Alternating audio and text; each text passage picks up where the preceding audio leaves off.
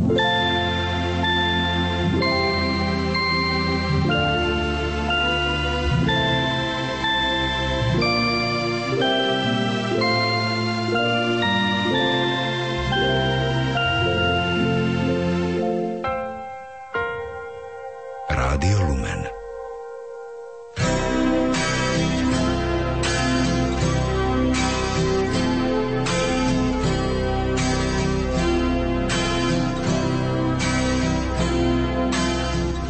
Dieťa na duchovnej ceste predbehne svojich rodičov a v jeden deň im oznámi, že vstupuje do rehole, pocity mamy a otca vtedy bývajú veľmi ťažké.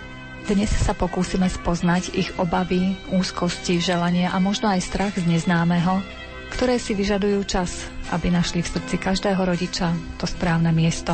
K mikrofónu sme si pozvali najodvážnejších rodičov, ktorí boli ochotní podeliť sa s nami o kúsok svojho vnútra – ich mená nie sú podstatné, dôležitá je autentickosť ich výpovedí, z ktorých si vyskladáme mozaiku ich prežívania takéhoto rozhodnutia svojho dieťaťa.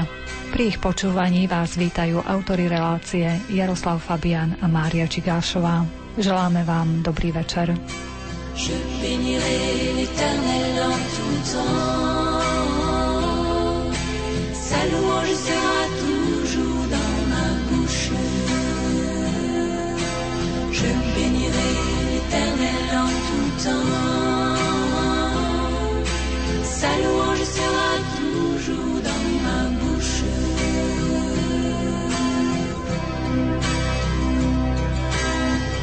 J'ai cherché l'éternel, il m'a répondu. Il m'a délivré de toutes mes frayeurs. Quand on tourne vers lui,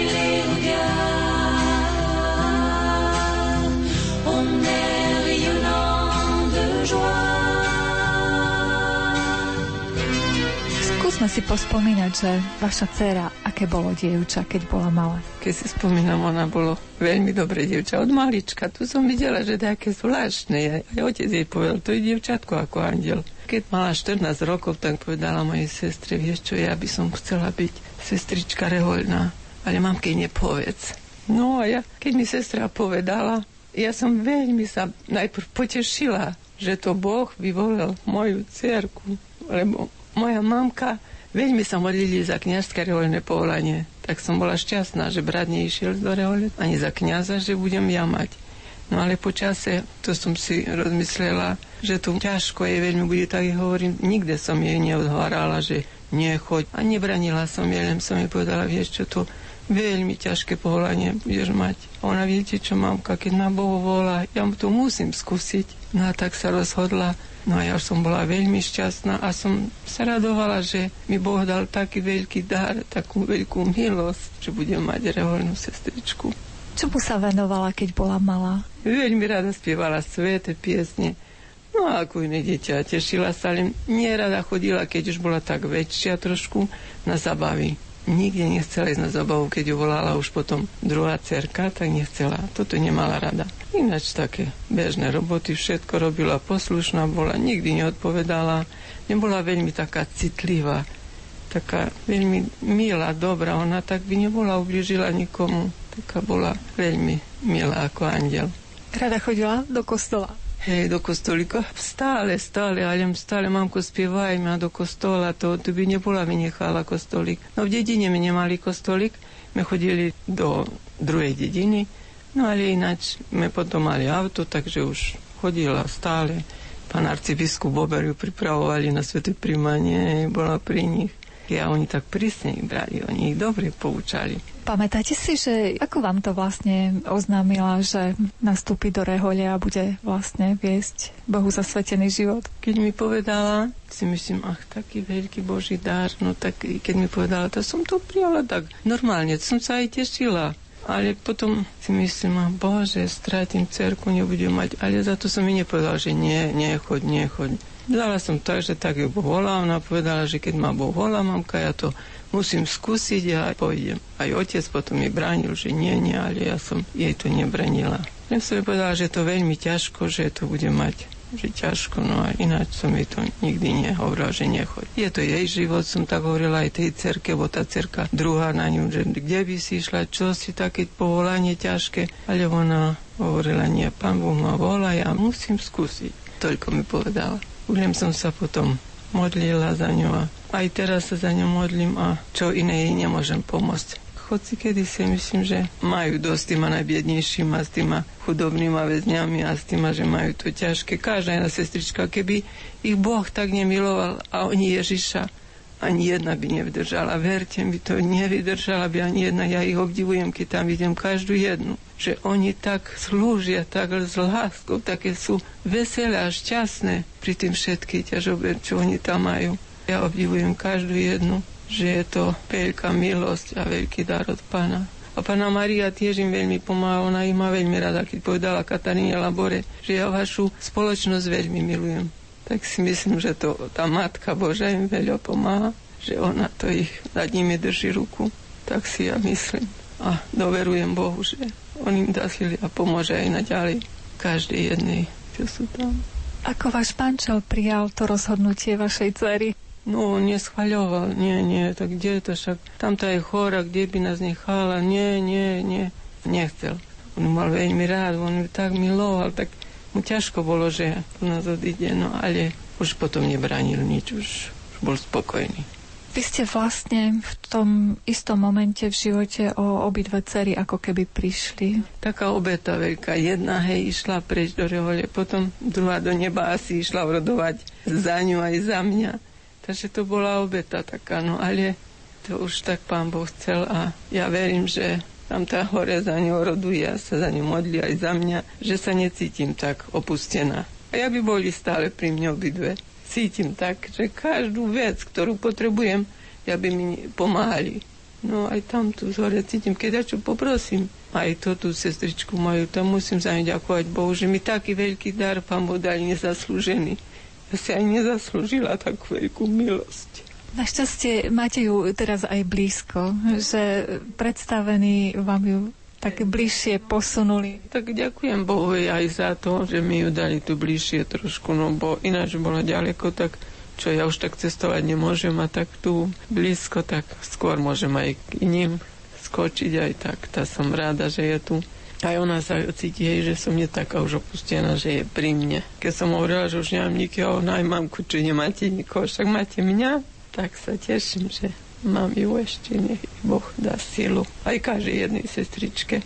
Za každú jednu sa modlím. Lebo keď vidím, jak majú ťažko s týma biednými, s týma bezdomovcami, s týma väzňami, jak to oni majú ťažko, tak si myslím, že potrebujú veľa, veľa modlitby a pomoci. Možno, že nás počúvajú rodičia, ktorým práve možno v týchto dňoch tiež ich deti oznámili svoj úmysel zasvetiť celý svoj život Bohu. Čo by ste im odkázali? By som povedala, že nikto ne, nebráni. Keď sa tak rozhodne dieťa jeho, to je jeho život. Ja myslím, že keď Boh volá, on vie, čo robí. Že ani jeden rodič nemal brániť. To je Božia voľa, to my nemáme zasahovať do toho. Ja si myslím, mne sa nebojí nikto dať svoju cerku alebo no syn ide za kniaza. Ja som syna nemala, nech sa neboja, nech nebrania. Že sa budú potom tešiť, jak ja sa teším zo svojej cerky, že ju mám, tak aj oni budú mať radosť po čase. Zo začiatku sa tak zdá aj ťažko, ťažko, ale po čase potom vidí, že je to veľký dar Boží. Naozaj to dar.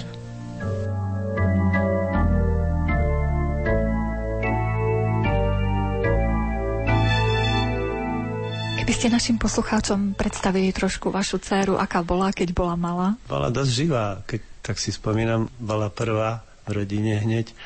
No a hrala sa vlastne, čo prišlo. Vyberala hrnce z linky a proste tak sa sama hrala všelijak. Ale nebola tak, takže nevedeli sme pomaly, že ani je doma. Akože, tak bola dosť taká kľudná. No. Ja len chcem povedať, že bola tužobne očakávaná. Čakali sme na ňu 4 roky. Takže žiačka bola výborná, ako ste sa pýtali, učila sa veľmi dobre. Trošku bola viac utiahnutá, stále nám to hovorili aj na základnej škole, strednú školu. Keď chodila, triedna profesorka nám povedala, že mohla by byť trošku viac priebojná, ale je veľmi tichá, utiahnutá. A v nej to už bolo asi tá tichosť, pokora, dlhšie už. A čo študovala? Akú strednú školu? Gymnázium. Potom pokračovala? Potom išla na vysokú školu, chodila do Ružomberku na Filozofickú fakultu učiteľstvo, slovenský jazyk dejepis. Mala vzťah k takému duchovnému životu, aj keď bola malá? Malé, neviem.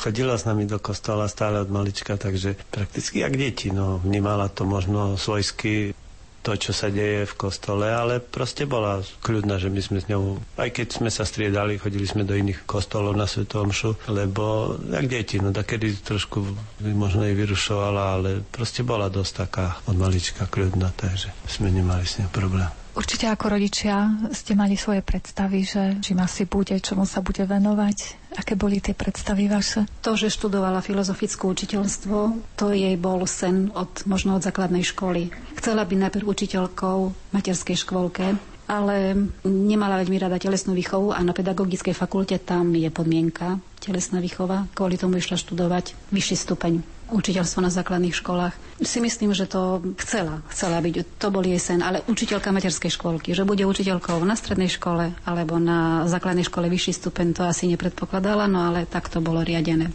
To bola jej cesta.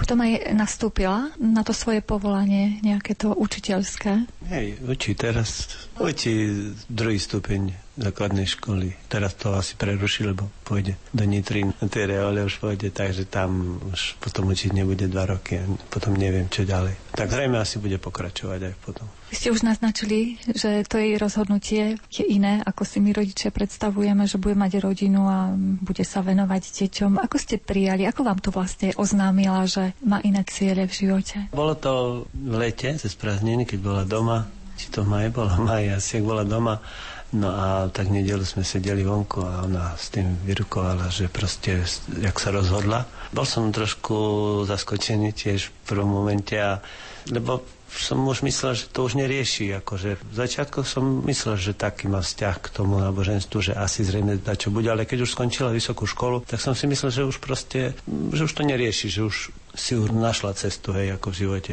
miesto. No a tedy nám to povedala, no a tak trošku sme boli, možno, aspoň ja som, také som mal zmiešané pocity z toho všelijaké, že potom som si to nechal uležať v hlave časom a mám radosť z toho, že sa rozhodla tak, jak sa rozhodla. Hej. Pred časom boli u nás, neviem v ktorom roku, ľudové misie a tam boli Vincenti, Pater Pavol a Pater Miroslav a vlastne oni založili u nás Združenie Marianskej mládeže. A ona sa stala ako tou hlavnou koordinátorkou, alebo neviem, ako to mám nazvať, že ona sa veľmi zaoberala skoro, myslím, že bola prváčka alebo druháčka na strednej škole Skoro sa začala zaoberať tou mladežou, venovala sa im stredka, robila kdejaké. Takže ja som si myslela, že sa uberie takou cestou, ale nie až tak, že vstúpi do rehole, že bude skôr pomáhať, zaoberať sa s deťmi, pomáhať slabším, a ako laik, no tak som si myslela. No tiež ma to zaskočilo, ako matka som si myslela, no prvá dcera už mi odchádza, ale prijala som to. Mnohí mi hovorili, nevyhovárali ste jej to, nie. Nie, je to jej rozhodnutie, má svoj vek, svoj rozum. Až cíti, že to ju bude naplňať. S Božou pomocou je to prajeme. Máte ešte nejaké ďalšie deti? No, máme ešte syna a dceru, mladšiu. Syn je mladší od nej tiež, aj dcera mladšia. Nemôže aj od nich prísť takéto rozhodnutie? Od tej najmladšej cery určite nie. Počítam, že má priateľa už, takže asi nie. No a syn tiež chodí ešte na výšku a tak neviem. Nebádam, že by mal ten vzťah taký trošku iný. Je, akože praktizuje vieru samozrejme, že je, ale proste ne, nevidím, že by asi inklinoval k týmto veciam nejak bližšie. Ona je teraz, myslím, že postulantkou. Čo by ste jej zaželali? Ešte čakajú dosť dlhý úsek cesty k tomu jej cieľu. Aby vydržala na tej ceste, na ktorú sa dala, to je prajem z celého srdca, aby už to nemenila v žiadnom prípade. Nech je šťastná v živote. Mám z toho radosť a teším sa, že sa tak rozhodla. A chcem jej popriať tiež to, že by nikdy neoľutovala to, ako sa rozhodla a ak sa hovorí už, keď položila ruky na pluch, nech sa neobzera. Keď ste sa jej neskôr spätne pýtali, že kedy sa začalo rodiť to jej rozhodnutie pre zasvetený život, čo vám na to povedala? Už mala 25 rokov, nám oznámila, že tá myšlienka v nej ako utkvela, zmyslela sa, že nastúpi na tú cestu ešte v treťom ročníku strednej školy. A vy ste to netušili vlastne, že rastie tá myšlienka v jej duši? Ani trošku. Vôbec nie.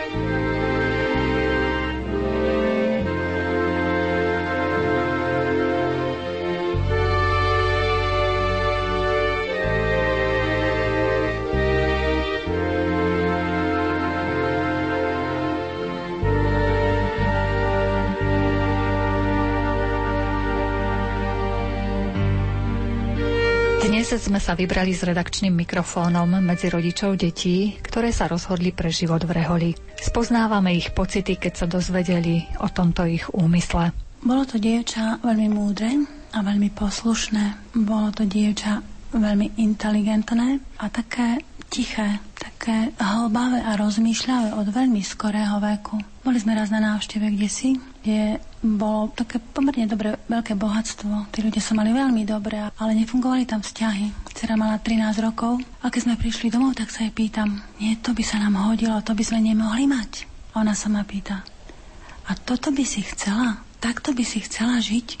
Také hlboké myšlienky vždycky mala, nerozprávala veľa, ale bola veľmi, veľmi vnímavá od mladosti bola veľmi vysoko nastavená na tú sociálnu sféru alebo na to, čo ľuďom chýba, čo je správne, čo je dobré. A možno, že je to aj trošku z výchovy. My sme vždy, keď sme kde si chodievali, mali sme auto, sme boli dvaja, tak vždy sme sa pýtali, a koho ešte berieme? Išli sme s neviem, do vinného alebo kde si, si zaplávať. A nechceli sme ten priestor nevyužiť. Vždy sme ešte niekomu ponúkli to jedno miesto.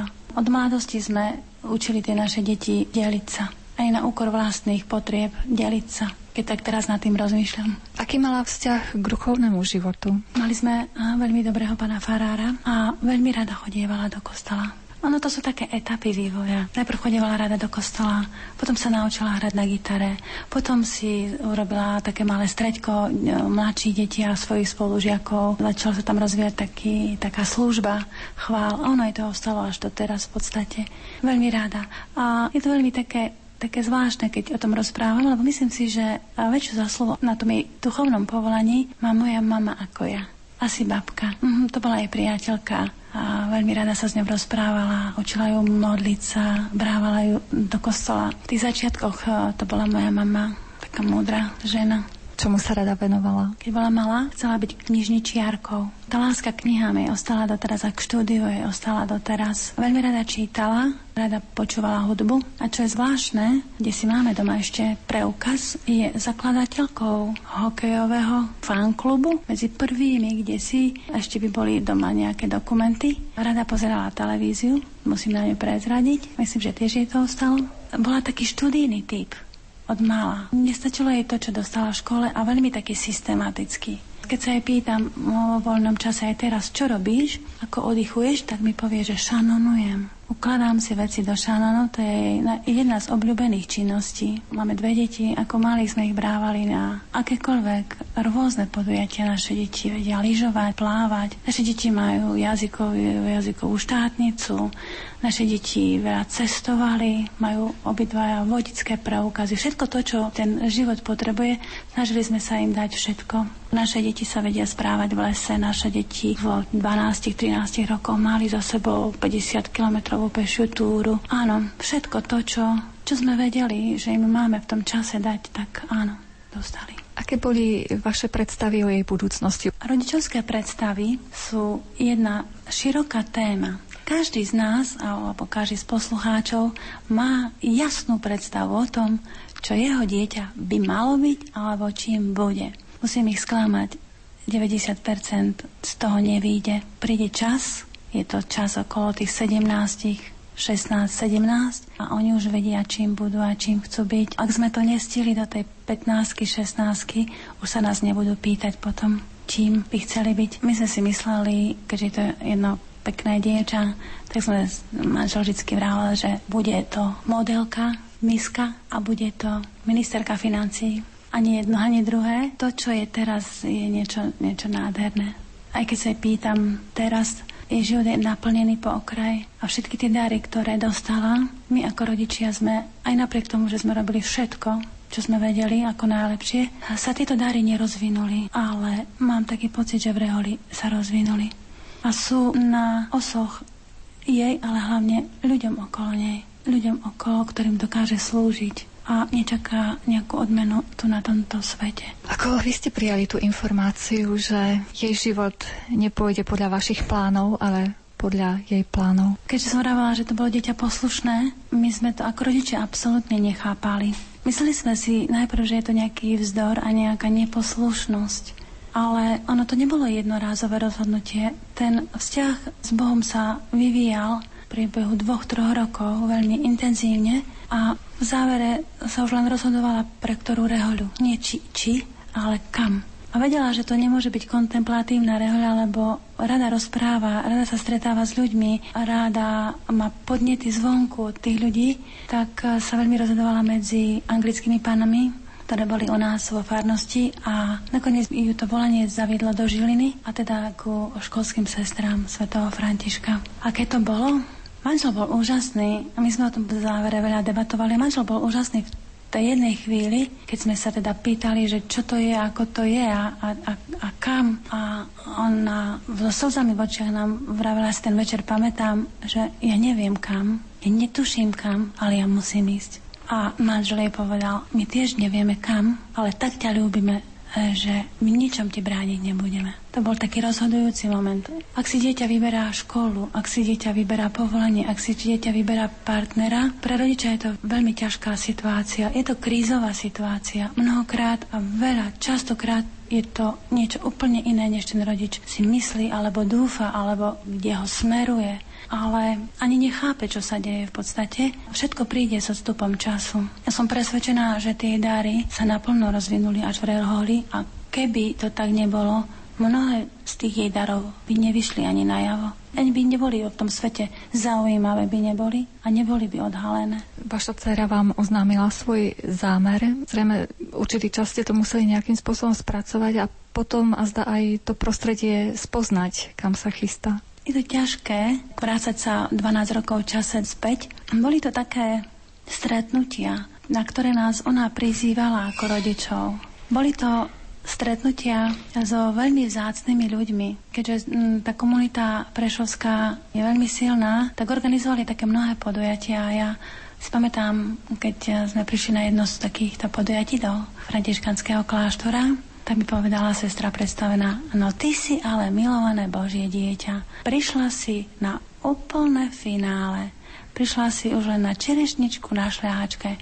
Bolo to stretnutie, kde boli americkí misionári a naozaj do dneska si pamätám všetko to, čo som pocitovala pri tomto stretnutí. Musím sa priznať, že sme netušili, kam ide. Museli, musím sa priznať, že moje prvé pocity boli, že ju v živote neuvidím Nevedela som sa s kým poradiť, nevedela som za kým ísť, aby mi to vysvetlil. A teraz už viem, že ani som nemala ísť, ale tedy som pocitovala, nevedela som sa koho sa pýtať, čo to je, o čom to je, aké to je.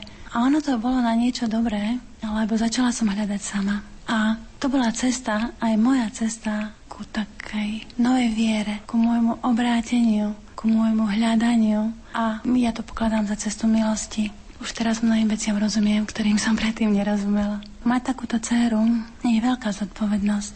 Mať takúto dceru je o veľkej rodičovskej pokore. Mať takúto dceru je o uvedomení si Božej lásky v živote rodiča alebo v živote celej rodiny a je nádherné pozorovať, čo všetko to prinieslo po tých 12 rokoch a čo to prináša do nášho života. Dovolím si tvrdiť, že ten náš duchovný život je bohatší, je taký jednoduchší, je taký obohatený od to, že viete, že sa za vás niekto modlí, je taký pravdivejší a odzrkadľuje sa to na vzťahoch nás s manželom, odzrkadľuje sa to na vzťahoch so synom a ono sú to také intimné chvíle, kedy sa mi o tom ťažko rozpráva, ale myslím si, že vieme viac slúžiť, vieme viac svedčiť a modlíme sa za svetosť.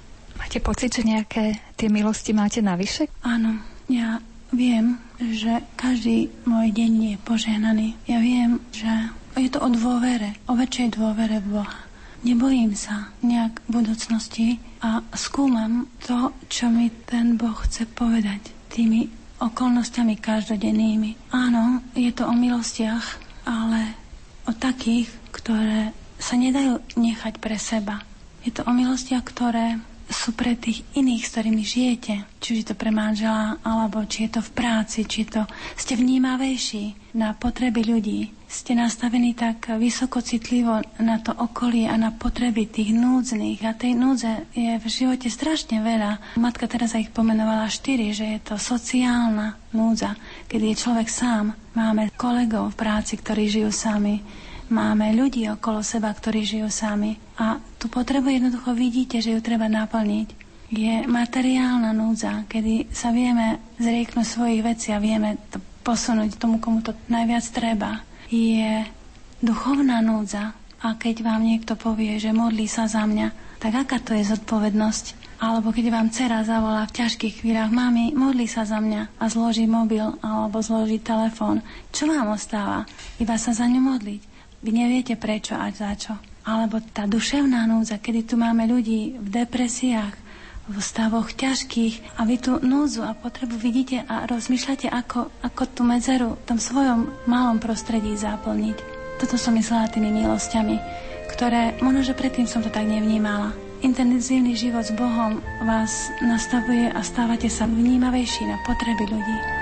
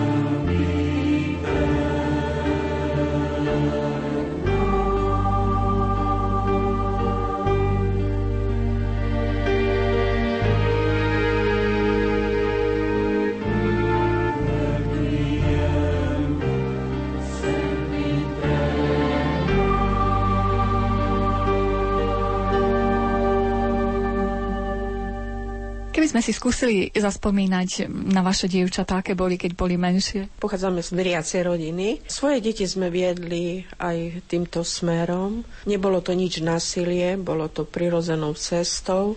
A už potom, jak rástli, jak už boli väčšie, tak oni sami chodili aj do kostola a Gracia chodila do zboru a tak sa spoznala s Maristelou, no a začali potom kuť plány. Ona chodila tretí rok na stavebnú školu. To bola taká doba, že sme nevedeli, či taká rehoľa existuje alebo neexistuje. No až raz tak ona bola na vysviacku pana Káča, keď mal e, diakonát. Prišla domov a stále počúvala, stále počúvala celý tento priebeh.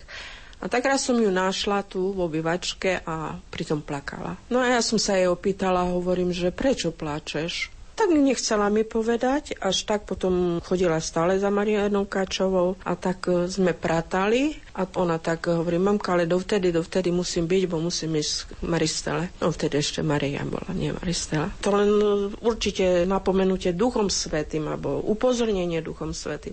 Ja som sa jej opýtala, čo som nikdy nevedela, že také čo existuje. A som sa jej opýtala, ozaj ty nechceš byť mníškou? A ona mi na to iba toľko odpovedala, mami, o tom treba pomlčať. A ja sa porozprávam s, s druhou mamou, a tak potom budeme riešiť. Ja som ju trošku aj hodovarala, hovorím, Bohuni, to asi ešte skoro sa rozhoduješ. Keď budeš mať 20-25 rokov, Možno vtedy a nie teraz. Nie, mami, ja sa porozprávam s druhou mamou a týmto pre nás haslo.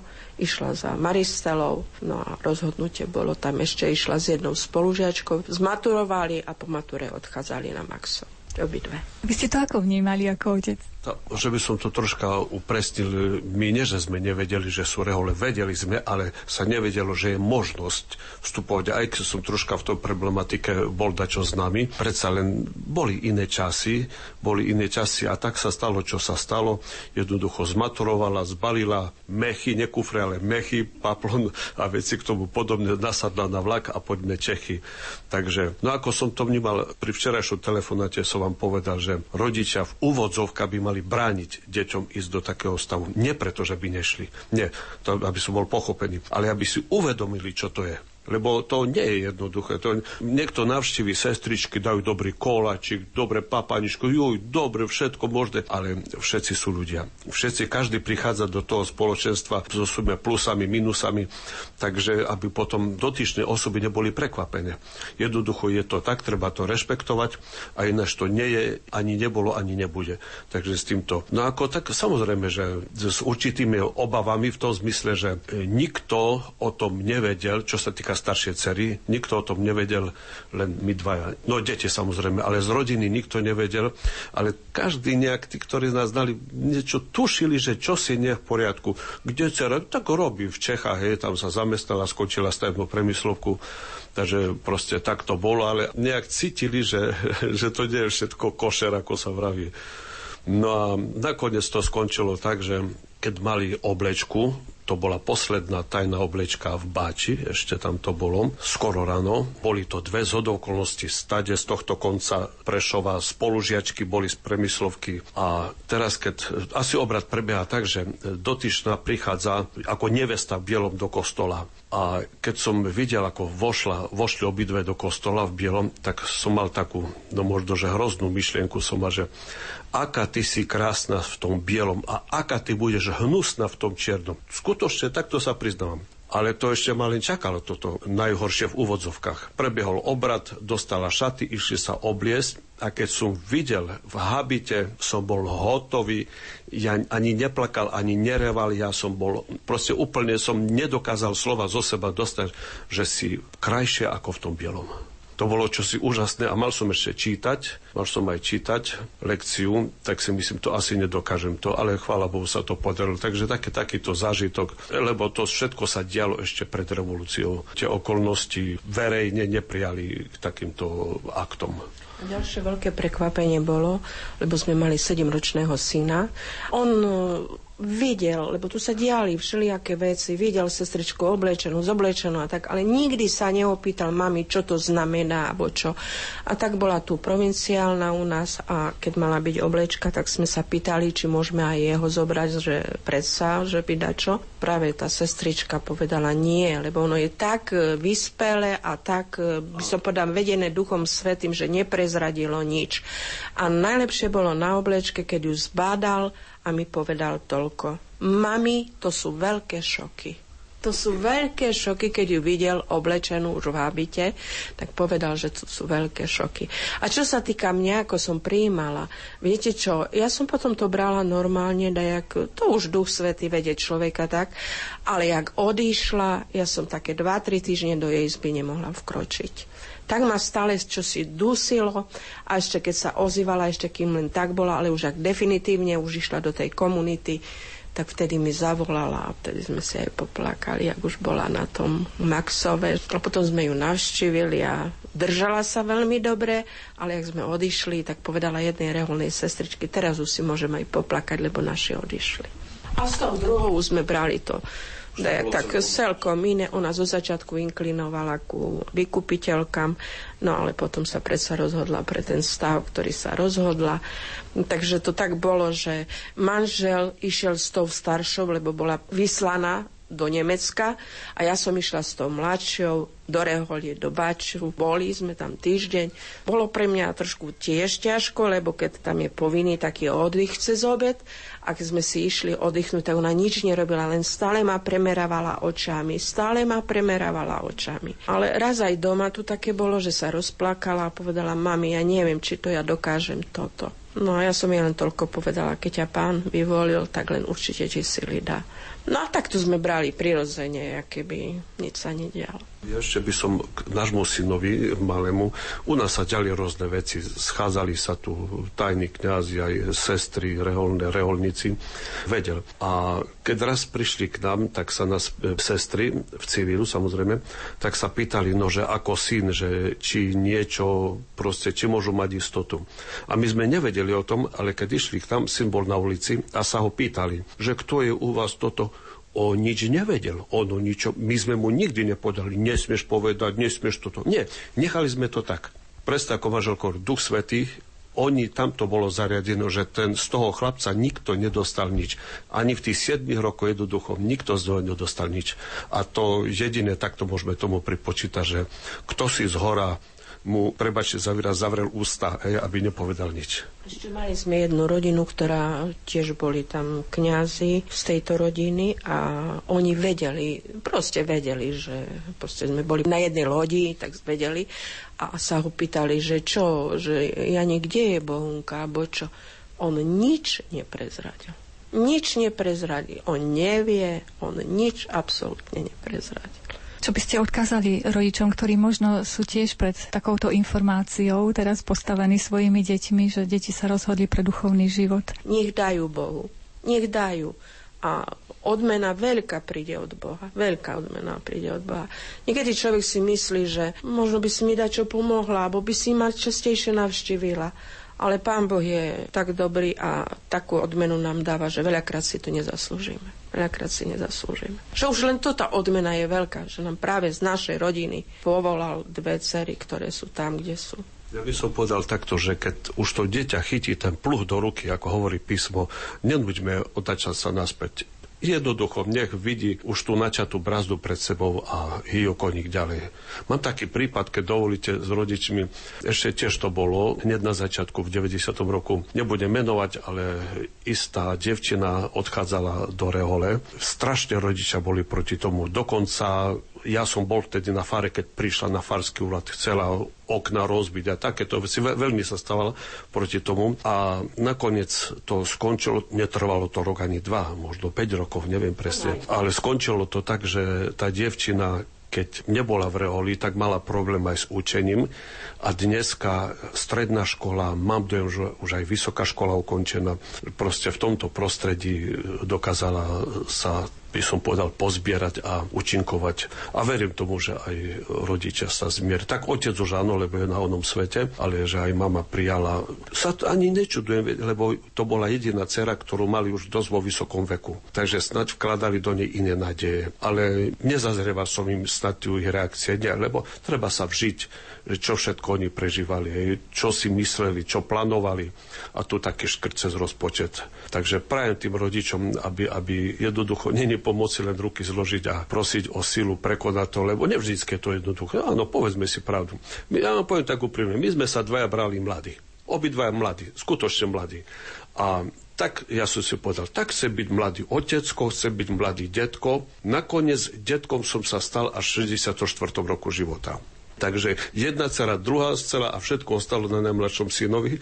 No tak ale tu to je a chcel si byť detkom, tak si tak si ja buď spokojný. Nezáleží, koľko rokov máš. Takže asi v tomto zmysle, že dokázali sme to prijať, pochopiteľne, že tá pomoc hora musela byť. Zvlášť pre manželku ja skôr som nejak to dokázal sa preniesť cez to, ale myslím si, že troška ten úvodzovka, ten žiaľ patrí k životu. Patrí k životu. A dá sa to preinačiť potom už na dobro.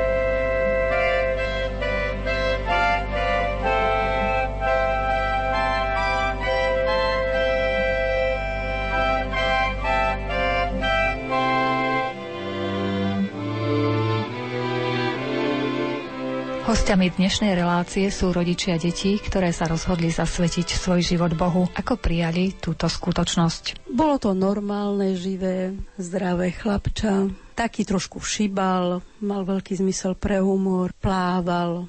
V škole sa učil tie predmety, ktoré mal rád, z pravidla to záviselo aj od učiteľov.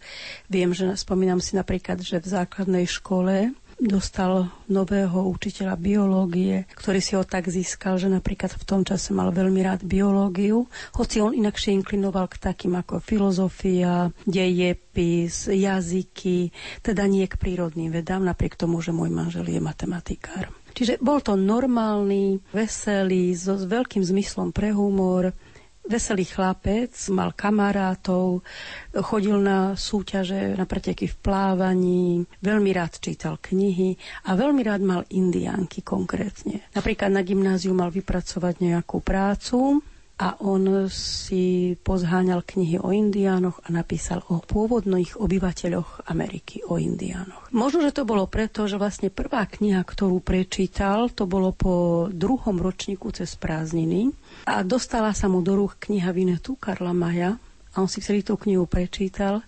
Jednak tá kniha ho pritiahla k čítaniu, a jednak tá kniha urobila s ním aj takú zmenu, začal inakšie napríklad chápať priateľstvo. Ja odtedy si myslím, že knihy Karla Maja majú veľký zmysel, veľký dopad na ľudí a bola by škoda, keby mládež v určitom veku prestala Karla Maja čítať. Že by sa o niečo ochudobnila, pretože to sú knihy také formatívne, ktoré človeka aj formujú. Formujú jeho vzťahy s ostatnými ľuďmi.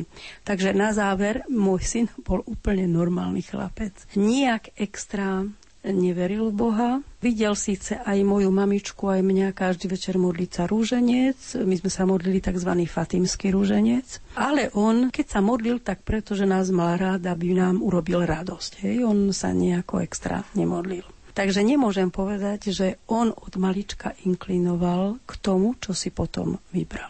Jeho vzťahy so súrodencami medzi Evkou, máme staršiu dceru Evku, ona je lekárka, a medzi Milanom bol vždycky dobrý vzťah, možno, že preto, že medzi nimi je 9,5 roka rozdiel. Takže Evka bola mu taká, povedala by som, druhá mamička, pretože mohla som, Evka je taký veľmi zodpovedný človek, mohla som spokojne napríklad nechať Milana na ňu, keď bol ešte menší a vedela som, že sa ona o Milana postará. Boli to výborné vzťahy, zvlášť, že ona ho chcela. My sme ešte medzi Evkou a medzi Milanom mali dvojičky, ale oni zomreli, sa narodili hneď po narodení, lebo sa narodili predčasne a boli veľmi drobné. Dneska by ich možno, že zachránili, ale v tom čase nie. No a Evka vždycky, každé Vianoce sa zopakovala tá istá scéna, že pod stromčekom hľadala bračeka alebo sestričku. To snáď od 4 alebo 5 rokov. Spomínam si, že raz veľmi chcela, tak veľmi sa rozplakala, my, my sme boli nielen nešťastní, ja som sa už až nahnevala, alebo bola dostala peknú kuchynku, drevenú kuchynku, hej, pre bábiky. A ona sa absolútne nepotešila, pretože ona začala strašne plakať. Ale ja som chcela bráčeka alebo sestričku. Takže vlastne aj po tej smrti tých dvojčiek e, sme si povedali, že teda musíme urobiť všetko preto, aby sme ich mali, aby sme mali alebo bračeka, alebo sestričku. Ona naozaj sa potom narodil Milan, keď mala Evka 9,5 roka. No a ona prvá prechádzka, keď som ho priniesla z nemocnice, prvá prechádzka von, museli sme dať Evke do kočiarika malého Milana, podušku, perinku a ona už začala ho voziť okolo bloku a ukazovať všetkým dievčatám a potom sa vrátila a teda povedala, že ako áno, že Milan sa im páčil. Čiže Milan musel prejsť takou posudkovou komisiou alebo nejakou takou porotou, by som ako dneska prechádzajú naše misky a uspel. Takže veľmi dobrý vzťah mali vždycky a myslím si, že majú do dneska, že keď má napríklad Evka nejaký problém, tak keď nezatelefonuje domov, on aj keď ona robí tu na v Prešove v nemocnici, ona je onkologička, tak e, aj keď e, nezatelefonuje domov a má problém, tak zavolá Milanovi a teda s Milanom sa o všetkom radí a Milana rešpektuje aj jej céry, ona má dve céry, veľmi rešpektujú Milana, veľmi ho majú radi.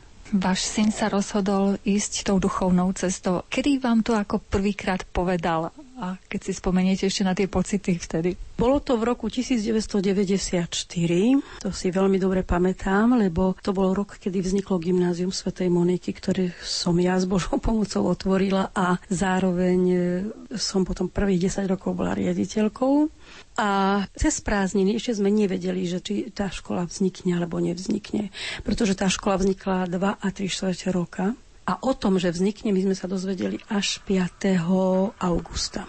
A v júli v tom roku sme my, klub kresťanských pedagógov v Prešove, boli na zájazd, to bol náš prvý zájazd, boli sme na zájazd Rím, Asízy, Padova a vedela som teda, že tam pôjdem, tak som navrhla Milanovi, ktorý bol v tom čase v druhom ročníku na gymnáziu, tak som mu navrhla, či by nešiel so mnou, pretože som vedela, že on má vzťah k histórii, k umeniu, on sa tomu venoval.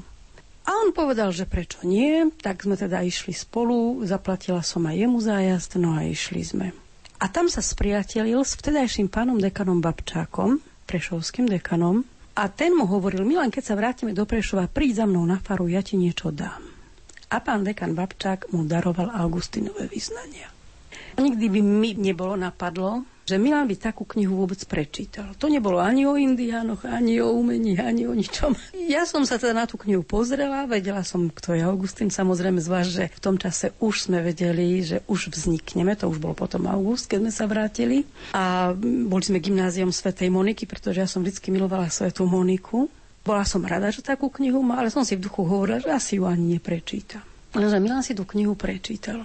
A tá kniha ho tak chytila, ona, on ju do dneska mal, lebo pán dekan potom ju nechcel nazad, povedal, nechaj si ju že si Milan do nej napísal, pane, ty si ma, touto knihou si ma zmenil a e, ja som sa stal lepším a tak ďalej. Nepamätám si už presne, čo tam všetko je napísané. Nevedela som o tom, že on, a kto vtedy chodil napríklad na náboženstvo, tak ako by som povedala skôr z prinútenia, potom začal chodiť nielen na náboženstvo, ale k tomu pánu kaplánovi na faru, ktorý ho učil náboženstvo, volal sa pán kaplán Marcin, dnes je kňazom farárom v Soli a chodil k nemu a spolu sa modlili breviár. Ale toto som ja nevedela. No a Milan sa teda vydal touto cestou spolu s Tomášom Strakom, on je dneska riaditeľom Lux Communication, tak začali cez veľké prestávky organizovať také modlitbové spoločenstva. Pán Školník, inakšie z jednoty Bratskej, im otváral kotolňu a oni sa tam stretávali a sa tam modlili. To bolo na štátnom gymnáziu a tam sa vám stretávali chlapci a dievčence z celej školy a na veľkú prestávku a sa vždy pomodlili. Potom sa spolu s tým Tomášom Strakom začal starať o jedného vozičkára, volá sa Attila. Dneska už sa ja o neho trochu starám, lebo Milan tu nie je. A ja som teda ale nevedela, že on toto všetko robí. Veľa vecí mi povedal, ale toto základné mi nepovedal. Len som videla teda, že zmenil svoj vzťah k náboženstvu, zmenil svoj vzťah k takejto literatúre náboženskej, k Svetej Omši, že ak dovtedy chodil na Svetú Omšu tak, že chodil na deviatku, lebo to bola latinská, a išiel na chór, odkiaľ sa díval dole na ostatných ľudí. Prosto robil to z povinnosti tak zrazu sa prosto zmenil. On sám hovorí, že sa stala taká udalosť, že išiel v 38. trolejbuse do školy raz ráno o 3 na 8, ale v tom si uvedomil, že treba dať čo s tým robiť, veď ak existuje Boh, tak treba sa tým zaoberať. Treba nad tým rozmýšľať, teda ako to vlastne je. Tak je Boh alebo nie je Boh. No a tak začal nad tým rozmýšľať, začal hľadať Boha, alebo poved, dneska by som povedala, že Boh ho začal hľadať jeho. No a tak sa vlastne stalo potom toto, že keď bol v štvrtom ročníku, tak nám vlastne oznámil, že chce ísť k Augustinianom. My sme ešte predtým boli, medzi tretím a štvrtým ročníkom sme zase s klubom kresťanských pedagógov boli vo Fatime a v Lurdoch. A tam sme už hľadali Augustinianov, ja som ale nevedela prečo. Lebo my sme nevedeli o Augustinianoch. Ja som nevedela dohromady nič. To bola rehoľa, o ktorej som vedela, že už staročia tu na nebola. Vedel môj syn, že by mali byť čierne oblečení. Čiže sme zastavovali čierne oblečených mníchov. Tak sme napríklad zastavili Pátra Benediktína, ktorý je pôvodom zo Slovenska ale žije v Spojených štátoch amerických a tam na Long Islande majú kláštor, v ktorom sú benediktíni slovenského pôvodu. V tom čase ich bolo asi 34 alebo 35, ako nám hovoril. Nevedel už po slovensky, ale jeho rodičia pochádzali odtiaľto z krásnej lúky a ešte z nejakej takej z tejto dediny tam z zo severu. No a tak sme teda zastavovali, ale ja som stále nevedela prečo. No a potom nám oznámil, to bolo teda pred, vtedy, keď bolo treba podávať prihlášky na vysokú školu, že chce ísť e, k Augustín, do Rehole k Augustinianom. A ja som si vlastne až vtedy spomenula, že on dostal tú knihu od pána dekana Babčáka. A vlastne vtedy mi pred očami vyskočili tie súvislosti. Všetky ako sa to teda ďalej vyvíjalo. Viete to, že napríklad už bolo gymnázium svätej Moniky, a na to on sa dal k Augustinianom. Mnoho ľudí si pomyslelo možno, že medzi tým bola nejaká súvislosť. Nebola.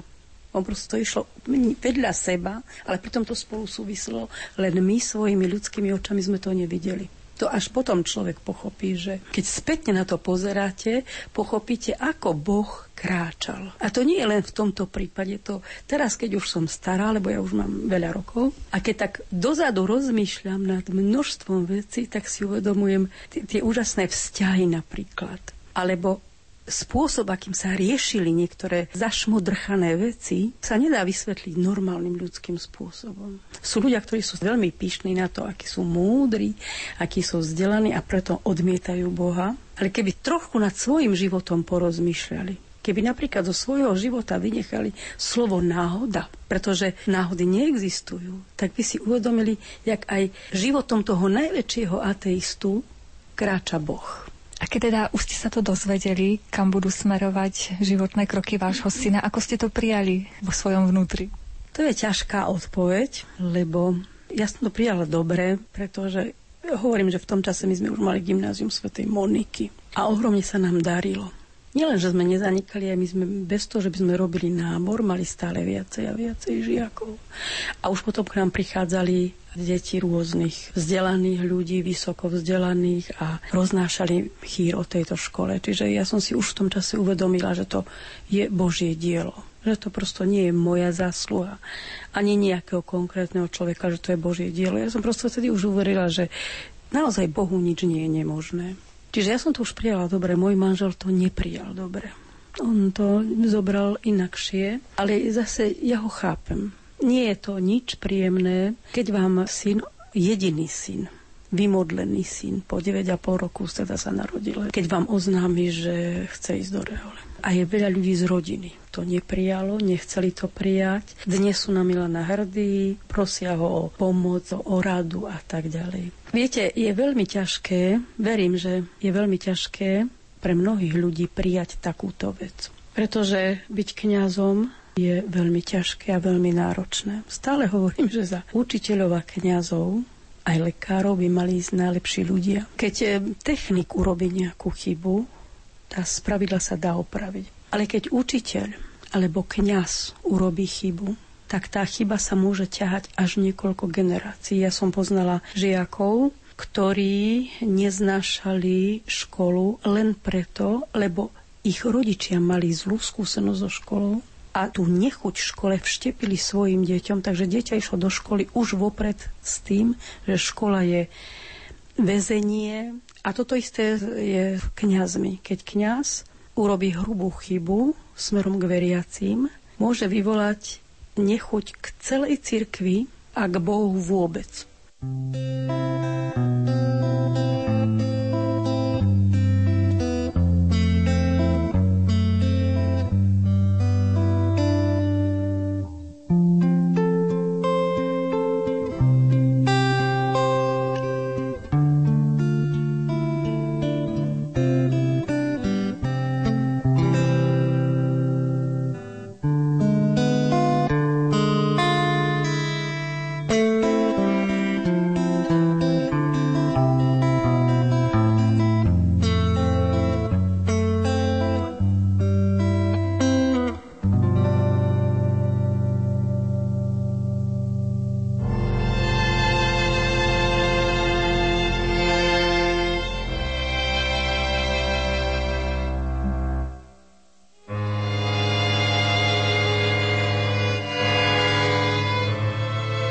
záveru dnešnej relácie nás delí len niekoľko minút. Dnes sme sa v nej sústredili na pocity rodičov, keď im dieťa oznámilo, že sa rozhodlo pre život reholníka či reholníčky. Ďakujeme všetkým, ktorí nám dovolili vstúpiť do svojho súkromia a vám, vážení poslucháči, ďakujeme za pozornosť. Požehnané sviatočné dni vám želajú autory relácie Jaroslav Fabián a Mária Čigášová. Do počutia. Budeme vyvolaní